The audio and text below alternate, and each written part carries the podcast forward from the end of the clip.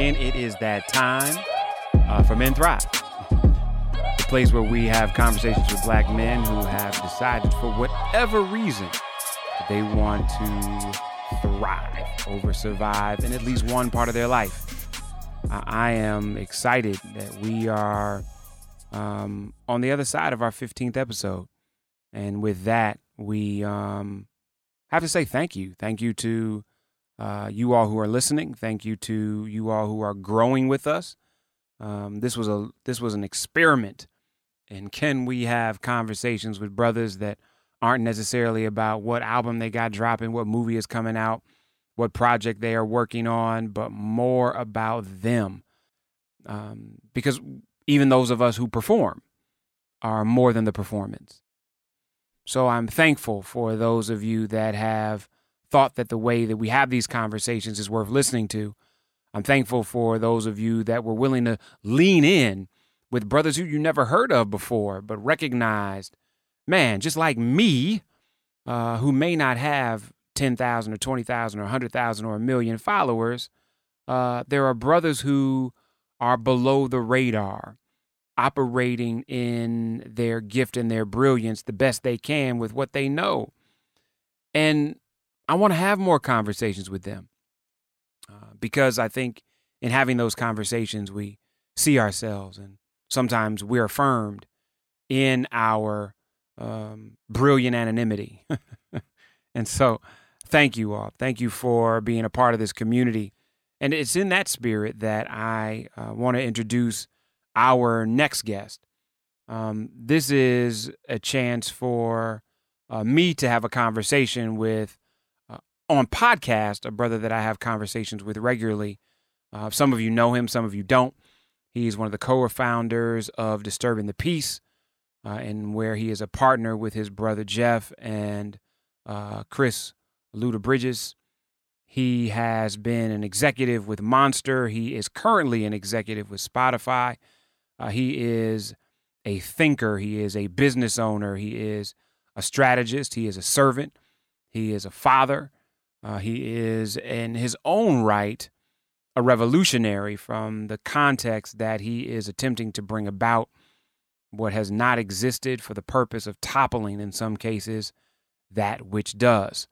Uh, he has been a mentor and a guide and a developer of a whole lot of talent in the music business.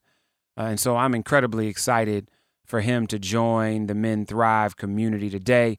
You all, let's give a huge Men Thrive a round of applause to my brother, uh, Chaka Zulu.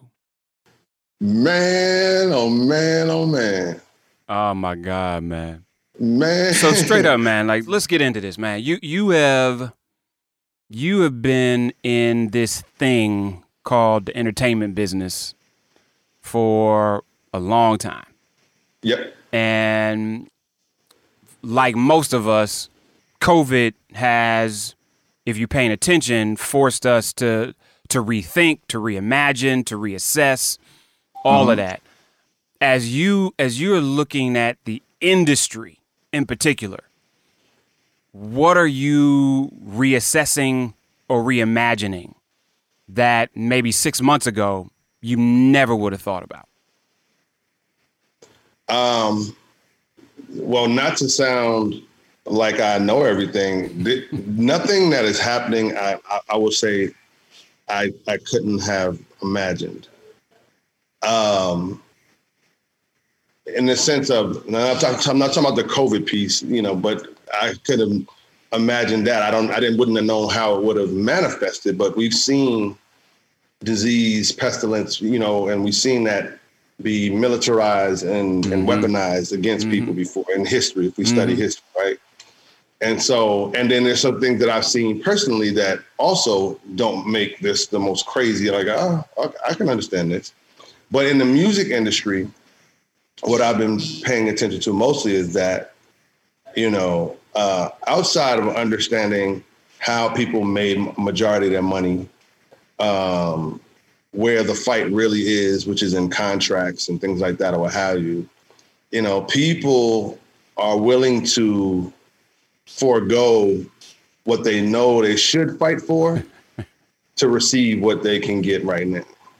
right? And so the biggest realization realization is the unpreparedness for any any uh, bump in the road, any you know throw off to the infrastructure, and that's not just with black artists or black executives or black people in general, right? And then, but the other second reveal is is the cultural disconnect and the community disconnect within the industry to actually band together and survive as black executives, as a black culture, who is 60 to 70% of the music industry, mm-hmm. period. Well, and it's funny you say that because I, I keep hearing all these rumblings about like not random kind of stuff, but like targeted moves to front end capital for folks to buy their catalogs to sell it to somebody else. Um, mm. And m- my concern, without getting into details, is is there is there a uh, intentional move for us to be able to have long term leverage? Because I, I think about I think about what Verzuz has done for its revived catalogs, its its renewed catalogs, its mm-hmm. reintroduced catalogs. Mm-hmm. Um, but but behind the scenes, my fear is that it's it's renewed and revived, revitalized and and, and introduced for the long term benefit, not of the folks that's on the Verzuz. Um, yeah. and so without trying to without getting into details of people's individual situations, mm-hmm. like what do we need to begin doing? Um, whether it's around fund development or leveraging like specific pieces of capital is it a political issue as well? Like, what's the answer? Because what it looks like is, you know, 10 years from now, some of the greatest artists that we have of this generation will have mm-hmm. absolutely no control of, right. of, of, their of their product. Well, uh, it's all of it, right? But on the funding side or the financial side, you know, he who controls the the finances or the check controls the outcome, right? And then at the end of the day, everything has to be connected to or associated to an asset, right? And the greatest asset in entertainment is the content and the copyright or the ownership of that. So we constantly hear about people, whether or not people should sign the majors or be independent, things like that, or what have you. It's no cookie cutter way. I believe one thing works for one artist, something works better for another artist. Um, but where we can win or where we can shift is when the opportunity to invest in those assets, right? If we understand that copyright is king, so no matter what, streaming, television, film, what have you, all goes back to that master. Whoever owns that master determines the rates and and, and, and, and, and decides where the money, you know, goes. Then we need to start looking at that. But we're so very dismissive of that as well as we don't pull our resources to go and acquire what we would consider uh, valuable real estate. Mm-hmm. Right. So without getting into anybody's deal, like I said, you know, some people don't know what to ask for, don't know what to look for. So, right. So ignorance is bliss in that sense. Know, the smarter you get or the more resources you get, you should be looking at trying to figure out how to go back and get your asset, especially if it's valuable. Every asset ain't valuable. Yeah. That's other every, every catalog yep. ain't something that you just need to go buy. now, I, but if you can aggregate it and you can own, you know, a ridiculous amount of catalog, you know, you can have a big piece of art versus a, a, small piece of art. But if that small piece of art just happens to have a moment, mm-hmm. right, own it, you monetize it. Oh, oh, word. Oh, that's the new end thing. I got it right here. You know what I mean? And so then, therefore, you can monetize that. But that's kind of the, the mindset we need to be having to say, okay, cool. Those who are you know, uh, uh, you know, multimillionaires, billionaires need to be pooling funds and looking at. You obviously know how to make the money with the asset because you've done it. Now you say, listen, oh, whose catalog is been sitting in limbo, or nobody's, you know, or go clear up some of this debt that certain people mm-hmm. have, so that people can own. You know, what I'm saying in their catalog. I, there was a story with I think uh, De La Soul, where they were, um, they were, you know, a lot of the old deals, you, they don't have streaming rights in them, right? Because those are their old deals. They weren't even thinking about streaming. And so, in order to put some of this music out on these DSPs and these platforms, you got to go back and re-engage the artist to get, actually get the rights to do it. And so the artists are like, well, nah. I mean, what's where's where's my where's my where's my PC? Where's my percentage? Mm-hmm. And then they're like, oh, well, um, you know, you owe us three million dollars that never recouped. For 30 years, I've owed you, I've owed you three million dollars. Like there's been no use of this master. There's been no exploitation. There's been no residual flow of income, nothing. Mm-hmm. And I mm-hmm. know I hear De La Soul records, even if they ain't made no new album. I hear old ones, right? So somebody has been monetizing or maintaining the master, but haven't hasn't been exciting the master. And if somebody, you know, a group of us would have said, "Hey, we know that this is classic music, or these artists are, are, valuable, or they're coming up on a milestone celebration in five, ten years, we should go get that asset and and and re and re-excite that asset." You know what I mean? So it just takes a little bit of sit down and say, okay, this is what we're going to do. And, and I hear that a few people are doing it mm-hmm. or starting to move in that direction. I, I'm one of them actually. so, you know I'm saying? I started a, you know, a little fund in a group, you know, with a group of friends and we're looking at assets to go get, you know what I mean? And, and, and, and to own. And, and talk about that a little bit, man, because you, um, I mean, you and Jeff and, and Chris have just, y'all have diversified, diversified, diversified, diversified, diversified um, and the evolution of that has been incredible. How how much of that has been um, just organically surfing uh, what you see happening, and how much of that has been intentional? I, I would say 50 50. I was going to say 60 40, but I say 50 50. Like, we know and we've seen, you know, the blessing I have with having being partners with my older brother, who he was in the music industry before me. I, I got to watch and see things go good and bad, mm, right? Mm-hmm. And um, and so we were able to look at it from that way. And Luda being a little bit younger than me, he has his perspective. So we are this three headed monster, right? We call we call ourselves the triangle offense. So so when we're looking at things, it's from three different perspectives that we're able to juxtapose against each other and say, well, this is the best outcome and this is the worst outcome. And so when we look at things, if Luda's the brand, right? Then we say, okay, cool. Um, what is organic? What what what helps build what helps build his brand? What helps uh, reinforce his brand? And then how do we protect the brand?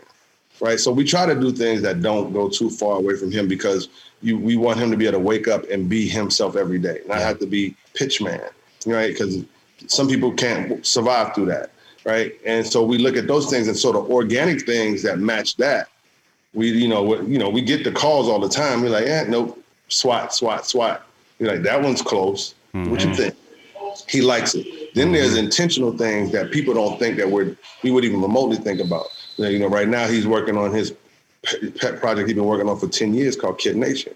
Um, or when we do, you know, land deals or, or other other conversations, or we do global branding.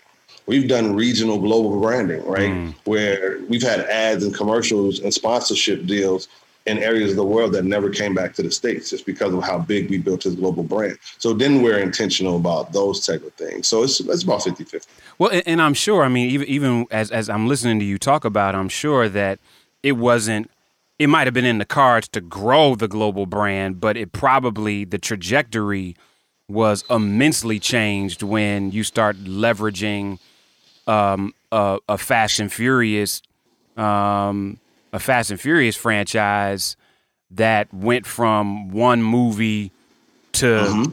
39 um, and, yeah. and the global reach and so mm-hmm. how, like so how do you think about how do you think about that because i think there are a lot of folks that they get surprised sometimes by success um, mm-hmm. and and even a, a singular success moment right. that they only use as a moment because mm-hmm. they're not sure how to leverage it. Like, so as you think formulaically about how to leverage moments, um, I know there's a ton of brothers listening that that I don't care whether it's it's a it's a one time meeting at dinner or whether it's the opportunity to to to to actually perform or to build mm-hmm. something. Mm-hmm. What's the formulaic approach for you to leverage moments? Because y'all do that to me better than almost anybody I've seen.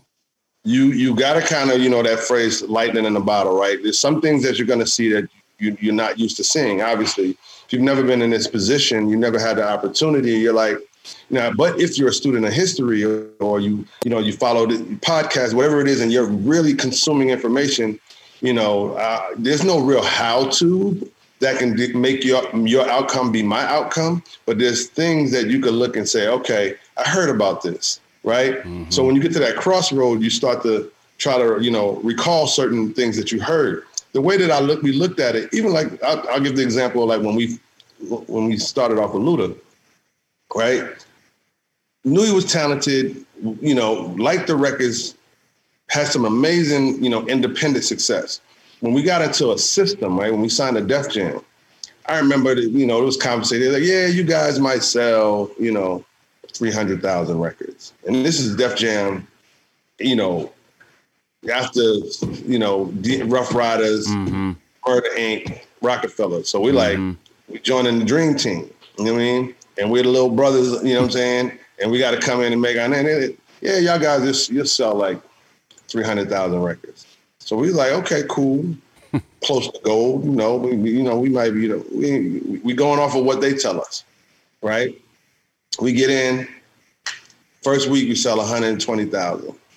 Okay. First cool, week. Cool, right? And they give us, they say, okay, you know, there's usually like a 60 to 70% drop after the first week. So you're like, okay, cool. Which happened, right? Mm-hmm. Boom. Drop went down. So we was in, I forgot, maybe like 30s, 40s, whatever.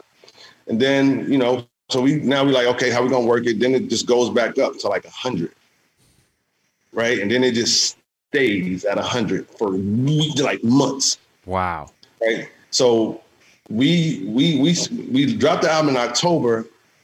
Before December, we were we were right at platinum. We was at a million. Right. So, of course, we're like, hey, you know, we get hey, we gonna go. then it started. The numbers still don't drop because then you, if we had a bump at the holidays and went back up to like 200 something. It was, it was just like a ridiculous roller coaster ride. Then it got to 2 million. We like, y'all said 300,000, right?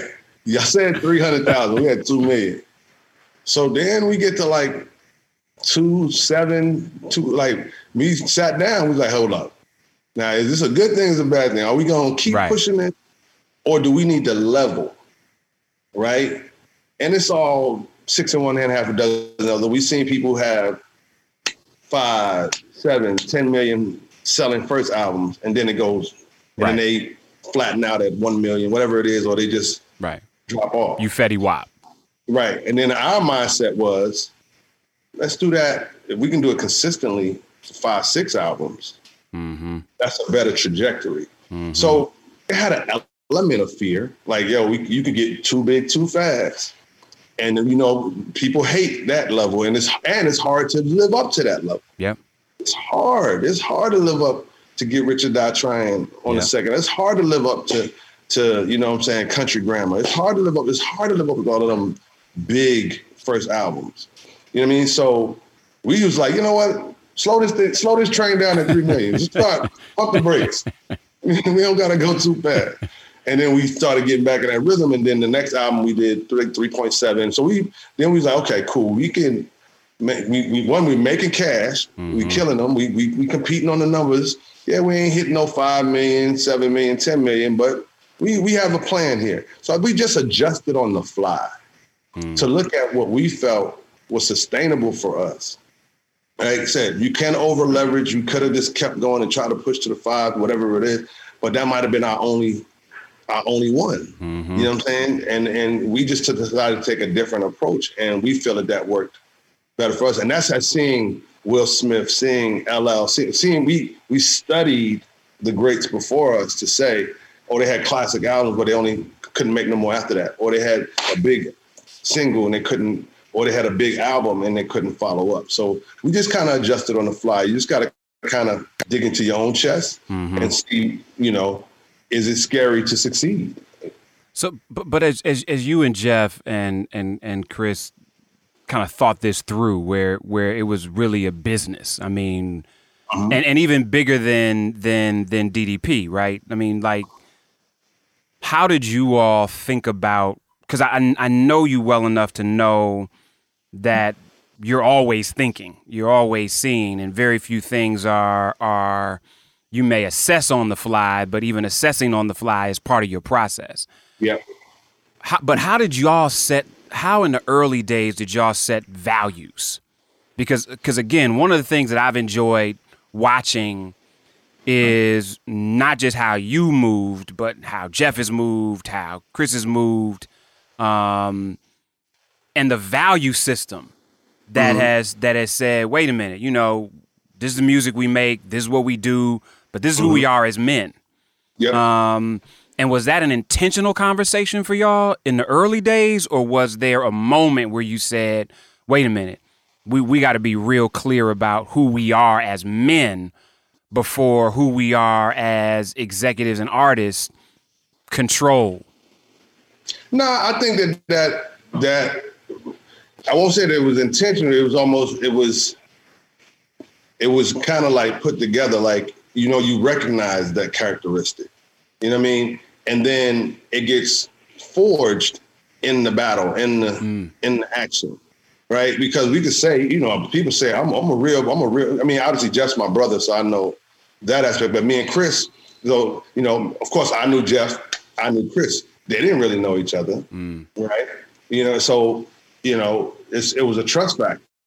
And, and believe me, there was people that started with us that didn't make it through because mm-hmm. their character showed when money came in. You know, ours was forged through the actual battle, through the actual storms, through the actual turbulence and the success. Because like I said, you can get success, you know, I have no aspirations to be Puff and, and or Herb or Suge. You know what I'm saying? I just wanted to be Chaka you know what I'm saying? And and what was for them was for them. You know what I mean? Um, my aspiration was to push people to be their best selves. Sorry about my phone. To push people to be their best selves. And for I did my try to be artist thing early. I b-boy, breakdance, background, been in videos, DJ. I, cool, got it. This guy is way more talented. I like the power of pushing that. But I could also have fallen once I made him a success and be like, that was all me. That was all me. What do you mean? Nah. So we just, I guess, were designed for each other, right? Um, and then from there, in the storm, we learned even more about each other's character. Because, like I said, it, you never know until you don't even even with your own family. You know what I'm saying? You don't know until so what we whether people say that they tough and they yeah yeah I'll, I'll knock a dude out and you get in a fight and you're like where you at or you know or yeah I ain't stressing over that or you know, women, you know, whatever that all of those little things that people fall to, until you get into character and, and your character is really tested, that's the only way you're gonna truly know. And I feel like most of our what you see or what you've received, it was in there, but it was also tested and we stood firm on who we were. Well, what's interesting to me is I remember probably one of the last conversations you and I had before COVID. You had said to me, Jeff, our, our kids are puzzle pieces. And you got to figure out how they fit together with each other. Mm-hmm, and mm-hmm. and so I, I, there are very few people I think in the industry that don't know uh, your name or don't know the company that you all built, but everybody doesn't know how you came into this. Mm-hmm. Um, mm-hmm. And so your parents were crazy intentional mm-hmm. um, about who they wanted you to be in the world and what mm-hmm. they were preparing you for.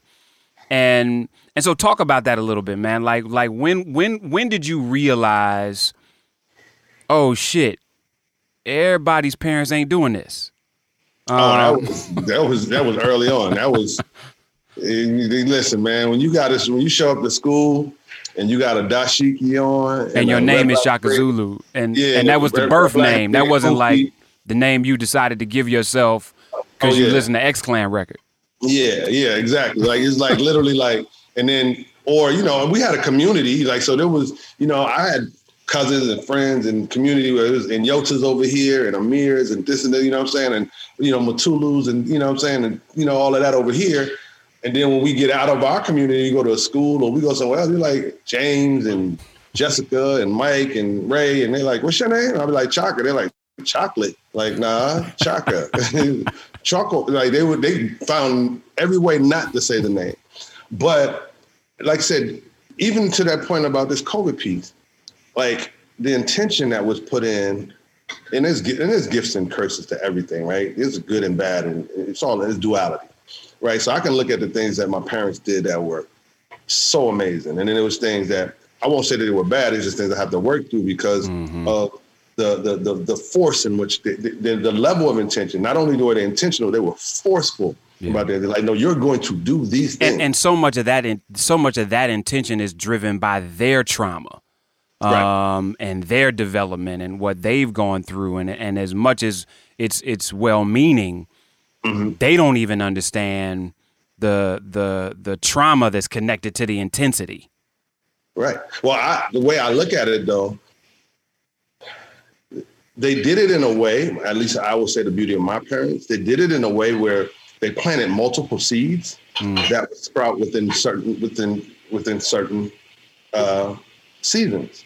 So if I'm talking about my, my grandfather being the hardcore militant he was, you know, the military training. I'm like, we waking up at five in the morning, Like, We couldn't be in the bathroom longer than five minutes. Hmm.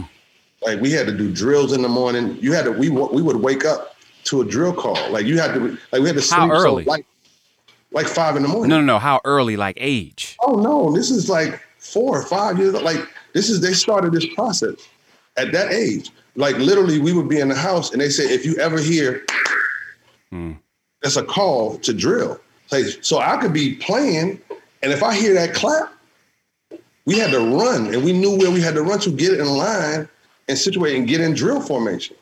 And you know what I'm saying? And then after that, you had to, I mean, it was so many things that it did, but it started creating be- behavior patterns, creating understanding, and preparing you, even though it wasn't relevant to you at that time. Mm-hmm. I call it programming, mm-hmm. right? Literally, they just programmed us so that if you need this instinct, you have it. That's like going into COVID. It wasn't hard for me to, okay, I tightened the belt. Woo, woo. I went to one and a half meals a day, mm-hmm. like immediately. Like, I'm like, I'm sitting in the house. I don't eat three meals a day. I'm not wasting that much energy. And I was sitting I lost 15 pounds from March to May, just sitting in the house. Mm-hmm. You know what I'm mm-hmm. saying? Like, so there was things that I was able to turn on. Right. Then there was other things that was like, okay, I need to understand what why I'm thinking this. And those were other seeds that were planted that only going to sprout within the next season right? So there was a number of things that they did, and I, and I, and I just take all of that into stride. Like I question some things, and I seek those answers, especially while I still have the elders around. Yeah. Um, and I think we had this discussion at one point where like we have to get to that point where it's like, okay, cool. We're literally, as a parent, we're never supposed to take our hands off the wheel. I know we start trying to kick them out at 16, 18, 21, like get out of here, go get a job. My mother told me when, when I was in college, she said, son, stay home as long as you can. I never heard ever heard that in my life from any parent. Stay home as long as you can. She said, I don't care if you're 30. She said, because it's a hard world out there. And when she did that, it released the pressure of having to go do certain things. Now, mind you, I still had it in me. Like, I don't want to, I'm taking food out of my younger brothers and sisters' mouths. I need to go get my own. So I still had that. But mm-hmm. her saying that let me know that she didn't just take her hands off of me mm-hmm. because the mistakes I make at 18 are going to be different than the ones I make at 25, than the ones I make at 30. And if you, if we have successfully transitioned to the next stage, then we're supposed to guide them through the change. So you're no longer a pawn, you're now a rook. Mm-hmm. You're no longer a rook, you're now a bishop. You're no longer a bishop, you're now a queen, mm-hmm. right? And so I have to be able to walk you through those stages on the board because I've assessed it from this perch, not only of experience, but of connection. So those types of things, the seeds that get planted also have to be nurtured and dependent upon the intention of whoever is in your life, you one should be able to question those intentions. But if you believe that those people were doing the best for you, we just listened 90% of the time. There's like this is our parents. Mm-hmm. There's nothing like you couldn't have told us you was telling us anything wrong. My mother's telling me my name, I'm an African, and did it, and she she would say that. She said your name, you don't even have to tell nobody about you because your name tells you something before anything else. Mm-hmm. So I'm intentional. All my children have strong names that have global connection, right? So yeah, in America, you might, what's your name? Well, I mean, now it's in to have African names, but before that, when it wasn't, if I went to Africa, it was an instant exception based mm-hmm. on the mm-hmm. name. Mm-hmm. It was an instant exception. Mm-hmm. Um, and, another and, part not, of the world, not because you named them Kenya and Zaire. Right. Right. And and that's nothing against any Kenyas or, right, or Zaires that's listening. Right. right. right. So so listen, man, as you think about that preparation, um, and you talked about how, you know, in this moment, it you even unint- I mean, you've got. I was talking to a brother the other day, and we talked about people talk about muscle memory all the time about how how you um, if you've been an athlete, um, mm-hmm. your body remembers. But but we were talking about their spiritual memory and soul memory, and mm-hmm. and so that's a lot of what you're talking about. That that your spirit is in tune with that preparation. Um, but how did that how did that impact how you looked at business? right? Because I think I think that there's this this interesting piece. Um, we we got to talk about this. Um, we got to talk about this uh, Black Messiah movie. Um, okay. But but when we yeah. think about even those of us that have studied the movement, and we mm-hmm. think about the Black Panther Party for self defense, or we think about United Slaves, or we think about SNCC, or we think about um, hell, even even as we think about Afrika Bambaataa, right, and and this and this shift of gang movement to to liberation movement, we we often think that there's a hard wall and disconnect between that and business, mm-hmm. and and so how did you navigate that when clearly you've been raised by revolutionaries, you've been prepared in a, a liberation thought process um, how did that impact how you looked at business and specifically a business that in a lot of cases was like, we don't want to hear that shit? hmm Um, I mean, the way I frame it when I have people ask me this question, I say there's a difference between who I am and what I do. Right? Mm-hmm. Like I can bring who I am to what I do, but what I do does not determine who I am. Mm-hmm. Because people always like they, they're like, your parents are you what? They, they, they hear things and they're like but i would have never known that. I would have never thought that. I would like, that's cool. Mm-hmm. this is a job or this is something that i do. It's not who i am. And my thing coming up was like my mom i, I jokingly say because my mother was in the music industry and i always kind of when i I preface a story like this. I said my mother was like the, the mother that was in uh, Waterboy. Remember, in the mother was she like everything's the devil.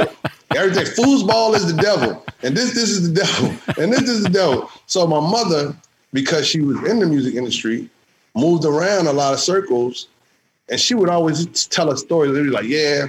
I remember she was like, you know, I, I sang better than a, you know than Aretha and da da da, but you know, I just wasn't willing to, you know, be you know do this. I, you know I, I, I wasn't willing to do drug go to drug parties and you know what i'm saying or whatever like i would hear these stories and be like oh yeah she would tell me like all these people she knew but he's like yeah but that person's on drugs. This person sleeping with that person. You know like all of these you know horror stories that this was negative i was like okay cool so I, I never wanted to be in the music industry i was like i got it okay cool but as i grew and I realized, oh, this is just a passion. This is like my life. It's, it's who I am. I'm gifted mm. in understanding music or whatever it is, and I love it.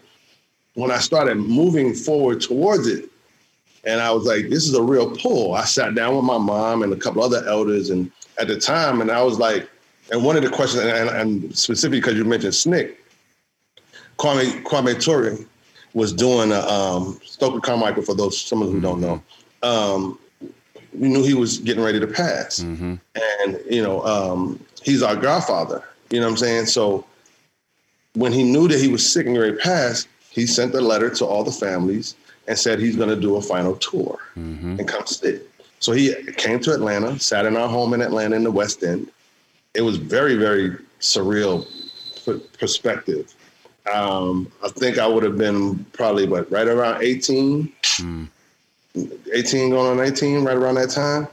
And he sat in our living room, had a very big living room. Sat in our living room. He sat, he was wearing all white, sat in a chair. We all, everybody sat on the floor. Adults, children, everybody. So it felt like a, a deity type of thing. You know, it's like, and he said, literally said, ask me anything. Wow. Ask me anything, any question under the sun, and I'll answer it. And everybody, you know, start throwing their questions or what have you. And I, I try a lot to just speak what's on my mind. And because of the teachings of him and others, and my mom, and they were all in a room, and the, the draw that I was having toward the music industry. And I was like, hey, you know, because in the rev- some of the revolutionary teaching, they would say that, you know, you can't put clean water in dirty pipes yeah. and expect, you know, yeah. you know, clean water. And so I asked that question in a different way. And I said, Hey, I really got an opportunity. I'm thinking about this and I'm energized. Do you think that I can get into, and I, I framed it, I said, Do you think I can become a part of a system or structure or something? I forget what the other word was, system, in a pure mind and change it from within? Like get in there on some mm-hmm. sat by the door, mm-hmm. get in there, shake it up and change it. And his immediate response was no. He was like, no, because he said, because I said, I think I added the part and be successful and then change it. Mm-hmm. Right. So I think that the way he heard it was get in, become successful, then come back and fix it. And his response was, no, I don't think I don't think that's you can do that because the further you get into something, the, the further you get away from your base. Almost basically like what we deal with in our community. The more successful people get, the less untouchable, you know, the, the more untouchable, the less touchable they were or reachable. Yeah. That's one of the things that I think that, you know, had Tupac in the position that he was in. It's not, it's not an easy battle. And any other person, but Pac lived it out openly. Yeah. You know what I'm saying? That that that yin and the yang aspect of being revolutionary and counter revolutionary at the same time. Mm-hmm. And and you know, and and that's where everybody has so the, the, the, the keep it real mentality. But we already know when you know better, you got to do better. Yep. That's why I can always say I don't, you know, I don't do bad, uh, you know, contracts. I'm not trying to do a bad contract. I'm not trying to take your money. I'm trying to based on my investment and your position, what have you. And I don't owe you the benefit of my knowledge, but I'm not gonna rape and pillage mm-hmm. my brother mm-hmm. for the sake of contract to say I can't. And and that might not have gotten me as much money as some others who taken people's publishing or who've done these different things. But that is counter revolutionary. Mm-hmm. Period. You know what I'm saying? Like we have, you know, is is a creed that we have, the New African Creed. It says in there. You know what I'm saying? Certain things that I will not do. You know what I'm saying? and and I I can't grow up saying that and then go emulate that outside of the home. Well, you can, but but not without, but not without. And and I think the I think the thing that I'm, i was sitting here listening to you, and and I'm thinking about one. Um, and you and I've had this conversation before, but I've so I've heard it, but but even sometimes we are we're cavalier about what we know, even as we appreciate it. And you, you know, you you just kind of lightly throw out that Kwame Ture is your godfather. Uh, and so, which which is which is because because listen, we there's so much we could talk about. Brother Ture has been in my consciousness more than normal after this bullshit that I heard Bill Clinton say at yeah, Congressman yeah. Congressman's funeral. Yeah. And I'm like, yo, did this dude just say that I caught it too. That SNCC went astray under the and like it almost, yeah, it almost. He said it almost. It was a little struggle there. It almost went more towards Stokely than it. And, oh my god! And I was I was just like, yo, the the the the unmitigated gall of this dude to feel comfortable to critique one of our greatest servants at the funeral of another mm-hmm. servant. Mm-hmm. And and I and I, I I think I was almost more mad shocked that I didn't see more people upset in there. Um, but that's another some conversation. Some people didn't catch it. Some people that's, didn't that's catch fair. It. That's fair. Right. Those who did probably, and I and I, you know, again, those who did probably I don't know. I, I, I can't say I can't think for nobody else. I know that I've I've had conversations like this with with Andy Young, Mm-hmm. right? Because obviously they all had similar goals. They had different methods, Mm-hmm. and this is one of the reasons why me and me and you talk about this all the time. One of Stokely's biggest, I said Stokely Kwame, excuse me. One of Kwame's biggest mantras and and and positions was we're we're too diverse. He said, get with like-minded people and move in a direction. Right? Because they're gonna play SNCC against this. Yep. They're gonna play this person, Malcolm against Martin. They're gonna say they're gonna this is the enemy is gonna do that. And like you said, in in a position where both of them are passed, you choose to try to create more revisionist history. That's right. That shows you how intentional That's right. that because you couldn't even help it. You didn't have to say that. At all. You didn't have to go there at all, At all. right? But this is a written speech. You had a, you looking down That's at right. the speech, And several people it. looked at it right, before it was and you read. know you wrote it. So when you look at it, you know that's that was, that was such intentionality, and so you know, especially in this moment especially in this moment of of of of there being some because what's interesting is black lives matter has not always been black nationalists in nature it's, I still wouldn't say it. and and so there there is still a there is still a tone of please um within black lives matter e- even even the term even the word matter Mhm. is is in a non-scientific way the Yeah. lowest common denominator of existence I- Mhm. me mattering is not me being important matter. Yeah. it's not being Yeah. me being important. And and so w- without going too deep into that, it it because I do want to talk about this this current moment. Um, but I don't want to. I don't. I don't want to. I, I want you to finish your thought by way Mhm. of of of how you were able to not so much um not so much because some people would say that there was a, a, a that there's this tightrope walk where we code switch Mhm. and some people acknowledge that I'm me wherever I go, Mhm. but I also have situational discernment enough to know um, how to move and what to give. I used to, I, I used to, there used to be some artists that I used to mentor, and there were two things I would never do with an artist that I mentored. I would never party with an Mhm. artist that I mentored. Mhm. Um, and I was always clear that of of where they were by way of stages. right. Um, and and I and I didn't kick it with artists that I mentored because I saw so many cats that were in my space popping bottles with cats that they hadn't yet created a relationship with. right. Um, now, when we create relationship and we all together, there's nothing we can't do.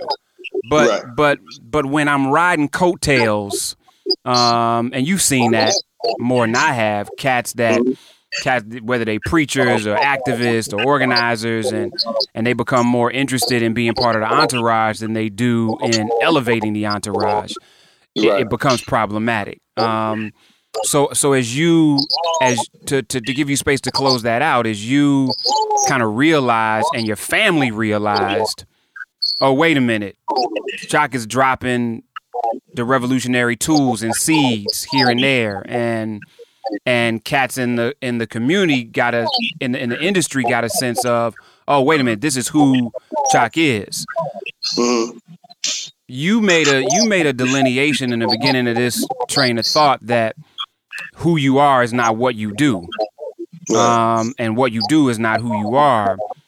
But it seems to me well, based upon what people accepted me for, right? Like I do revolutionary work, so I Mm-hmm. am I am that. But what people were defining me for, which Got was you. the music industry aspect got you okay right? that's where i was having problems and i was listening to be like okay where is he where is he going with this because Yeah. i've never known you to be you but you Right. But again, I'm I have such discernment, you know, right? and you know, this times that I've been like, man, I ain't supposed to be here. You know what I mean? Or, you know, if they, you know, I mean, I ain't really, I ain't, I ain't did nothing, but I, but I know based upon just off of political belief or lineage and bloodline, Hmm. you know, I'm being watched or I've been, you know, you know, people are seeing, you know, I'm saying keeping a, a hawk on me. And so sometimes when I'm in certain rooms, I'm having a certain conversation and I'm getting information, I'm getting access to things. I still be like, yo, why am I in? Mm. You know, so do these people not know who I am? But then they don't, right? you know, because just I mean, just because you know, my bloodline don't mean that I, I agree. You know what I'm saying? So Yeah. you know, we, you know, there's, there's all types of scenarios for that, right? And I tend to Trojan horse a lot of things. Mm-hmm. I let I let other people, yeah, yeah, yeah. You go walk through that door first. Yeah, I'm gonna I'm gonna go around this way, and I'm gonna, and I'll let you know. I already know what's over there. I just wanted to get your perspective, or I'm gonna let you go that way to deflect while I'm moving this way. Mm-hmm. And for me, being around it, like around people, period. It's not just music industry. I mean, I'll be. I'm the type of person anybody who's hung on with tell you we could be in Magic City one day and we could be at the White House the next. You know what I'm saying? So or afternoon and evening. Right, afternoon, right. So and anything in between on that pendulum, right? You know what I mean? And and one is knowing who I am, knowing what I would know who I would like to be, which is not you know that far off from you know a far extension from who I am, right? And then being very very consistent in the growth of that Mm. because you can also be programmed and know who you are to the point where you don't push yourself. Yep. Right, where you sit. Yep. Oh, this is who I am, and I. Yep. I challenge. and there's no evolution. Right, I challenge myself, and that's why I was saying the fear and the fearless, or defense, offense.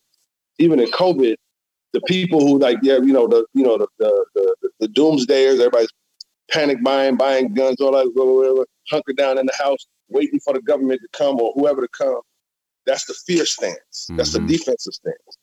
While the offense or the fearlessness is the ones that are out here being creative and saying, "Well, I'm- where's the opportunity? Mm-hmm. Where's the opportunity?" So you got to have, but everybody, especially in nationalism, you got to have both.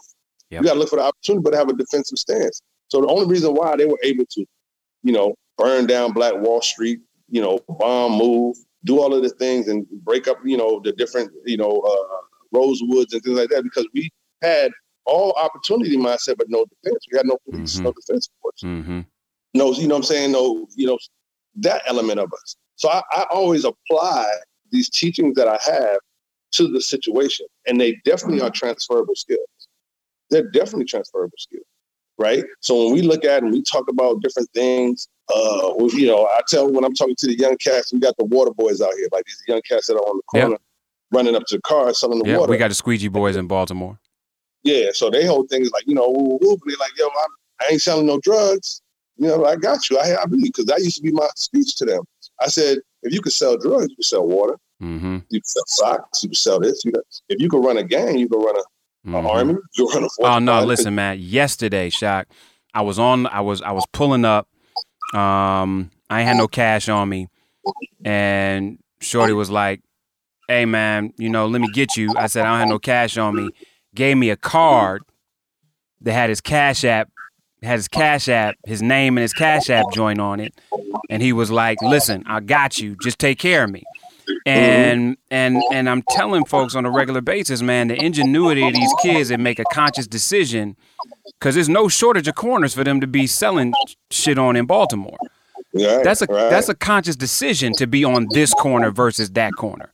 right. Um, and so if I can if if I can honor that, and and then this brother he already knows it's gonna be people saying I ain't got no cash, so he got cards made with his Cash App information on it and his squeegee name. yeah. And, And and not only is it a conscious uh, uh, effort and decision, it's brave. yes, It's brave because it's so easy to do the other thing. it's too You know easy. what I'm saying?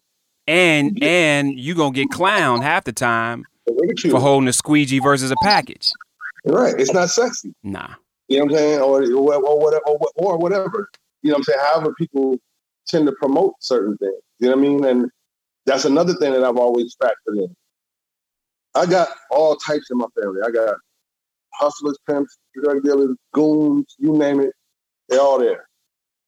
And when we would have family reunions, family meetings, and I would listen and I would have you, know, you know, my mother, my mother used to would even say, she was like, you could say the word, you could use the word nigga, but you ain't gonna be one.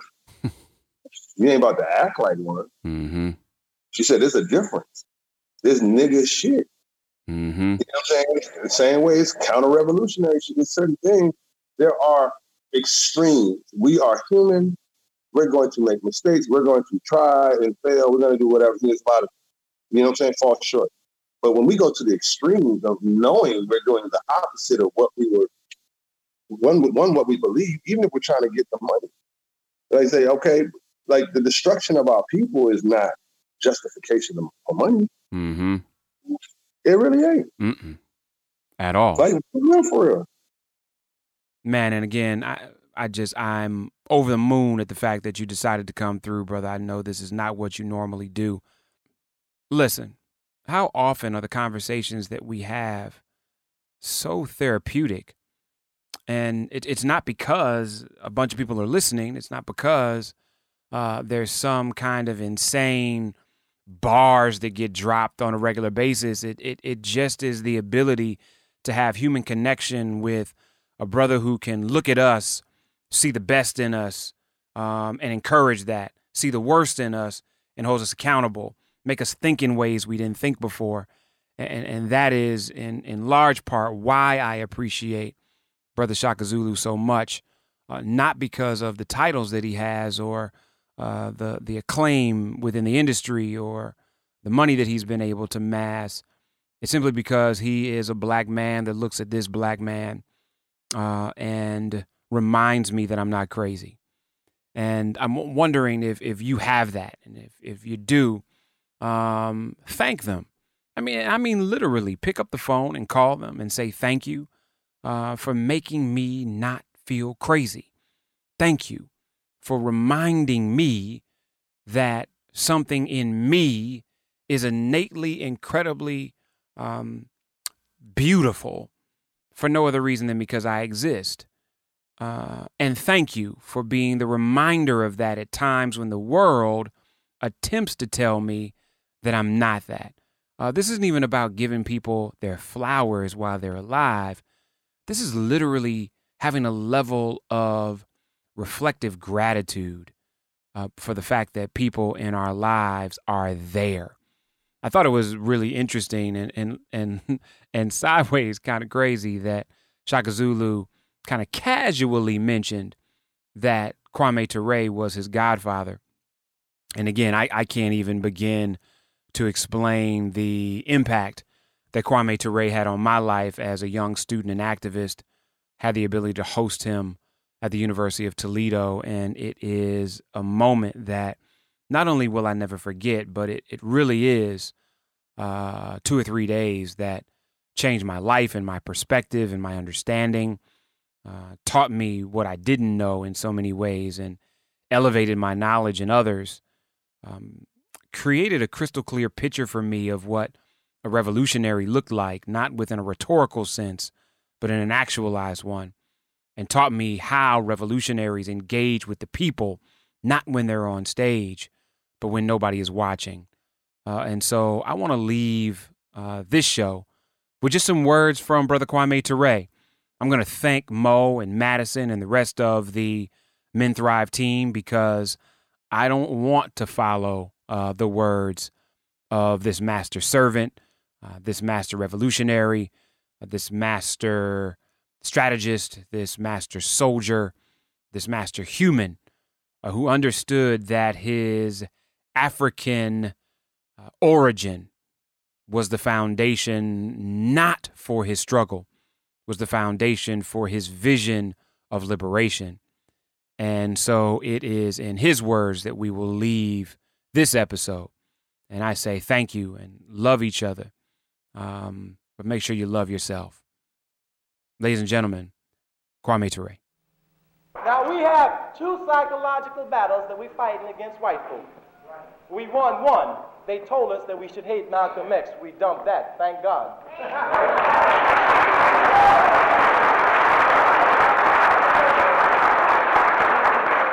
now the second battle that we're now fighting is whether or not we will have the right to use the terms to decide how our movement is going to go. They don't want us to use black power. I got news for them.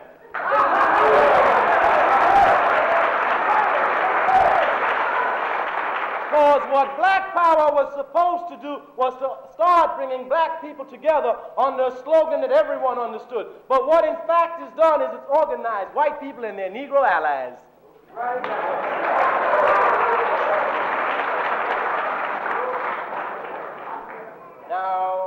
we have to talk about the rebellion in Chicago.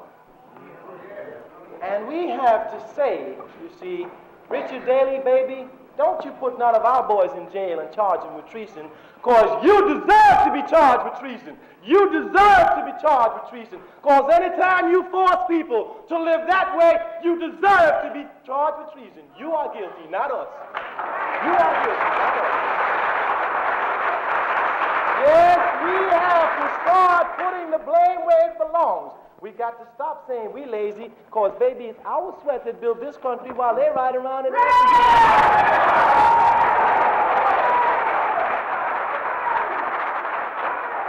have to stop saying that we are apathetic because I'm going to define that word for you. Apathy means that you won't work on a program that I tell you will help you.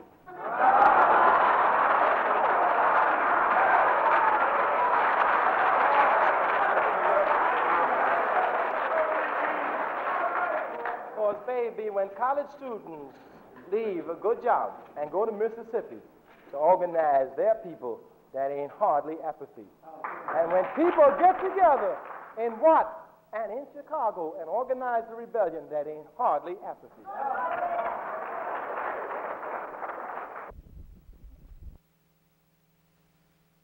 Now, these liberal congressmen got up the other day on television and they said to the North Vietnamese, now listen, fellas, we have been for you all the time, but now if you met,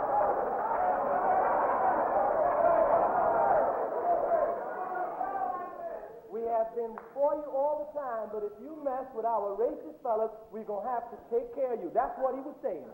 That's what Church was saying when he said, I am begging the North Vietnamese not to bother our pilots because you're going to ask us to bomb you. He ought to be talking to this racist country and telling them not to bomb Vietnam. That's what he ought to be. That's what ought to be talking. And you have to watch the way it operates inside this country. Because what they say to us is that we are for you, but don't forget you're 10% of the population. And if you get smart, we'll wipe you out.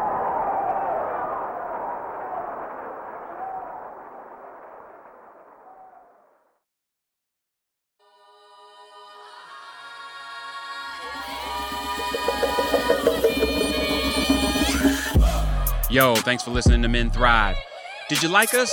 If you like us, visit your go to podcast provider and check out other episodes. You can also go deeper by joining our community at menthrive.com.